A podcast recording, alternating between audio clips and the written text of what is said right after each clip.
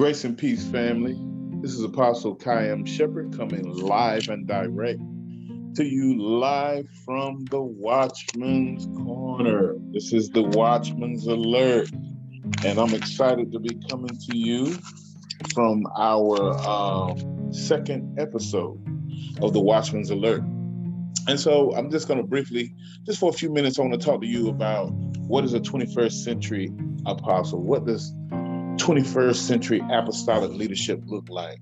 So we have what's been called the apostolic reformation and it and it came it's been in effect since the mid 1990s and what it did it, it, it, it kind of signaled the end of identifying Christian movements just by denominations. We still have denominations, but with that, there was a new emphasis on visionary leaders in the body of Christ known to function within the fivefold ministry gifts. That's the gift of the apostle, according to Ephesians 4 and 11. The Bible says that uh, when Christ ascended, he gave gifts to men. He gave some apostles, some prophets, some uh, evangelists, some pastors and teachers.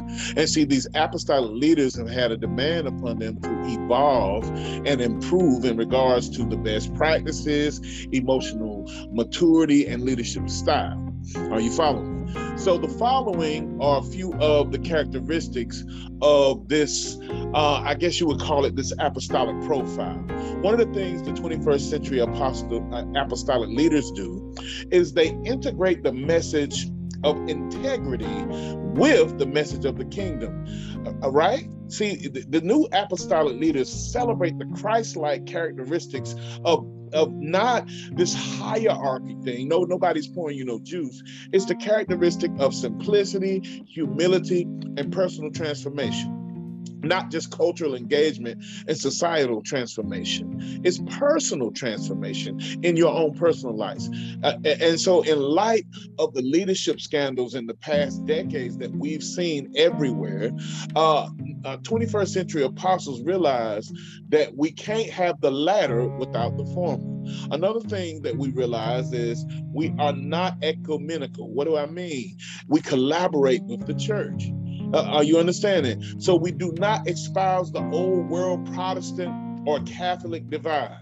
The cultural wars against religious freedoms have taught us one thing we have to, in the body of Christ, we have to come together. And these leaders are among those uh, who are advocating for greater collaboration and cross pollination. What do I mean by that? One church or one leader cannot change the dynamics of sin, the dynamics of poverty, the, the, dynamics of illiteracy, the dynamics of uh, disenfranchisement the dynamics of racism, the dynamics of dilapidation in a community, a city, or a region without compromising their distinct theological beliefs. We have to be a unified church in order to do that. We have to collaborate. So, this collaboration also includes forging new partnerships with intentional ethnic diversity. No, no, no. You just can't partner with people who look like you. We have to have kingdom partnership with folk that just don't look like us, but we're united by the blood. Are y'all hearing me? We also do not focus on ecclesial titles. Are y'all hearing me? We don't focus on ecclesial titles. A lot, unlike a lot of leaders in the past, new apostolic leadership, we don't depend uh, on you calling us apostle or any other ecclesial title. We don't need titles to validate or identify our ministry. Our ministry is identified by function. Are y'all hearing us? And so we believe the fruit of our ministry and the influence speaks louder than just titles. Another thing is we espouse apostolic government with an egalitarian spirit. What do I mean by that? The book of Acts and the epistles clearly give models of local churches that are under the oversight of apostolic leadership. Even with a closer reading of those narratives, it reveals uh, New Testament apostles urged church leaders to adopt the eagle, egalitarian approach uh, with the servant's heart, humility, and self sacrifice, right? So, a top down uh, autocratic leadership approach in which the apostles imposed their will on the congregants was not the biblical norm, like what we see in the day, where the apostles are here and those that are in the congregation are beneath them. No, that's not biblical. Even in a crisis, Paul, the apostle, pleaded with the leaders to do the right thing and remove the immoral person from among them in First Corinthians chapter 5, where the man was reported to him uh, to as be sleeping with his father's wife. See, Jesus said that the Roman leadership approach of lording over their subjects was not the way of the kingdom in Mark chapter 10, verse 42 through 45. Jesus said the greatest leaders are the ones who serve. Amen. So the new apostolic leaders are going to have to uh, move more away from the heavy-handed style of past generations to more of an uh, egalitarian approach with a bottom-up strategy that employs teams to accomplish kingdom purposes. No, the one-man show don't work no more. You have to have teams that you send to accomplish kingdom purposes. Amen. That's the only way we're going to see societal transformation in a region, in a city. You're going to have to uh, uh, employ teams and send them. Amen. Next, uh, new apostolic 21st century leaders identify not only with church and marketplace leaders, they identify with both. Amen. The new apostolic leader understands that the kingdom of God engages both marketplace and ecclesial leadership. Yes. So consequently, we partner with marketplace leaders and uh, other leaders with an apostolic call to society who are committed to seeing kingdom influence. We have to have kingdom influence uh, in the marketplace, right? And so, in general, these these marketplace leaders do not necessarily have to have any ecclesial titles in order to be effective. Uh, okay, let me give you some Bible. In early church leadership, in the church at Antioch, in Acts 13, it involved the businessman that was savvy with real estate. His name was Barnabas. Look at Acts 4 and 36 and a politician named Manaen. Not just the career religious leader, Paul. Y'all better get some Bible study in. So, contemporary apostolic leadership has got to be sophisticated enough to understand that ecclesial leadership alone is not enough to bring lasting change to both the church and the culture.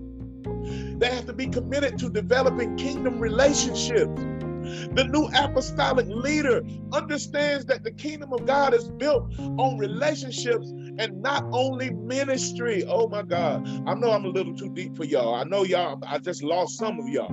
So you got to focus a lot of your time on building into key kingdom relationships through informal settings that encourage the development of friendships. I know you just want to hang out with the bishops. I know you just want to hang out uh, with other uh, uh, fivefold ministry leaders, but you have to develop um, these relationships for God to open doors so that you can get into key places to effectuate kingdom influence. Oh, yeah. I'm about I'm about done. Uh, another thing, the, the, the, new 21st century apostolic leaders are not event driven, but process driven. Let me say that again. We're not moved by the revival. We're not moved by your latest conference. We're not moved by your convocation. No, we're not event driven, but we are process driven.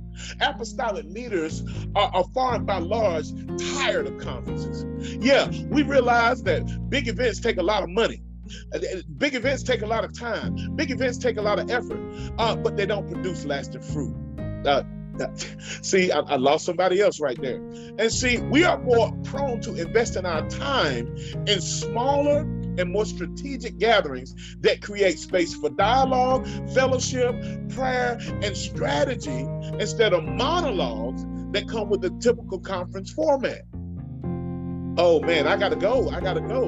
Uh, I, my wife waiting on me. I gotta go exercise. Okay, next, uh, the new uh, apostolic leadership we're state, statesmen that can collaborate with those who even disagree with us.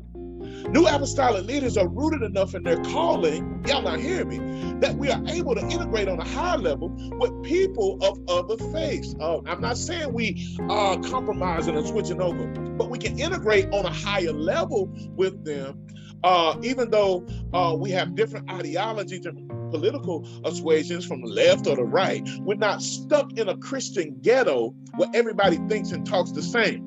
We realize that the world needs our influence and our leadership if it'll have a chance to experience. We just know that if we can just get into these spaces and let them experience the kingdom of Yahweh, then they'll want to buy in to the kingdom.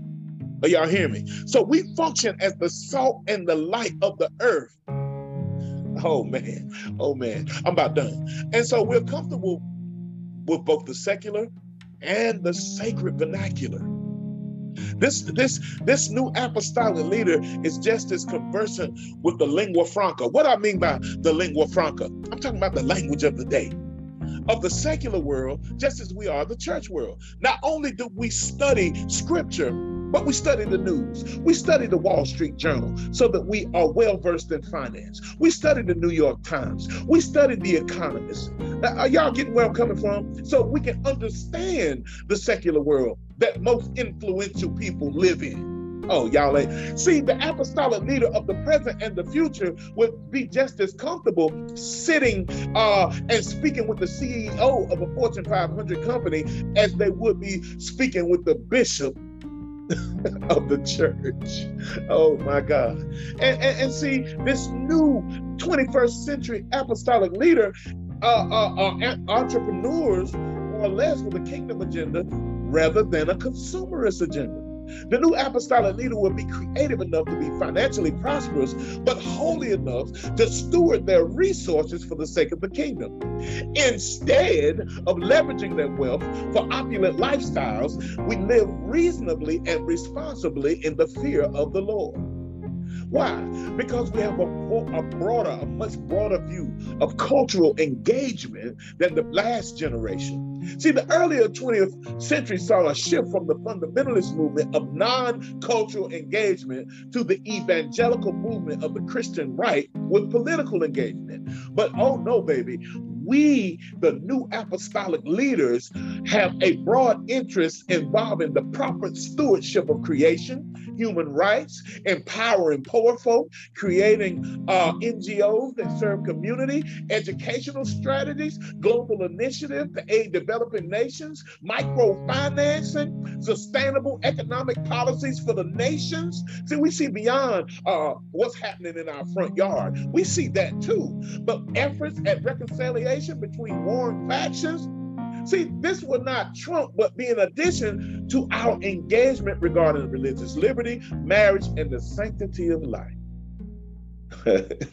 oh, yeah. Yeah, yeah, yeah. This is good. I don't want to overpass my time. we also focus on equipping the next generation. See, that this new apostolic leader will have a multi-generational approach that equips younger leaders to be more effective than the previous generation. This includes intentionally integrating young leaders into our decision-making processes, as well as major ministry initiatives. This also involves creating opportunities for them to be creative to make mistakes and grow, as well as preparing them to lead in the marketplace and to develop their own networks or organizations. I hope this has blessed you. I got more, but it's time for me to go. God bless you and may heaven smile upon you. I love you all. Peace in Jesus' name. Amen.